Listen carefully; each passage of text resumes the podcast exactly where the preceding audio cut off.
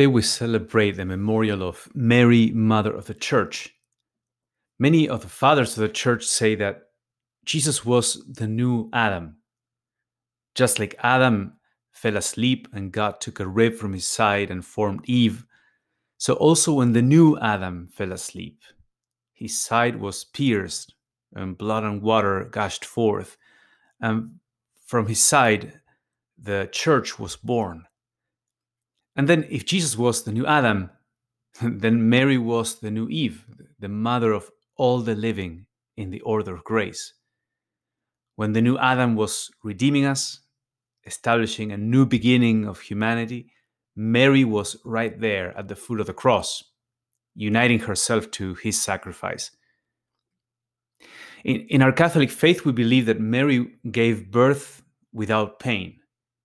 She was not under the curse of Eve. It was a miraculous birth.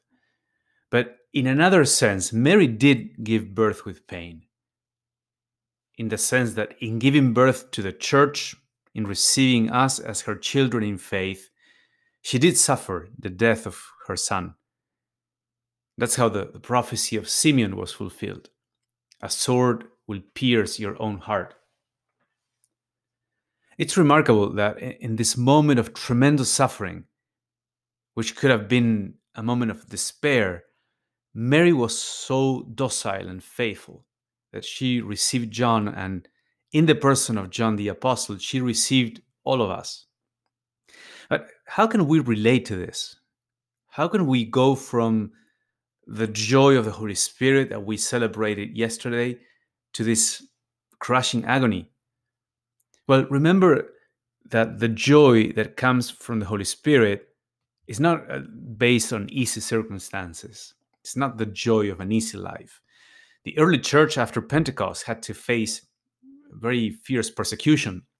Rather, the joy of the Holy Spirit results from the love of God poured into us, from being established in a solid relationship of confidence in the Father, and entering the body of Christ more deeply. That was the joy that Mary had.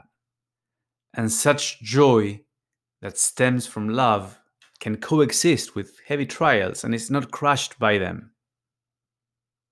So, in what ways have you grown in union with Christ, so as to partake of his suffering and his joys, as Mary did?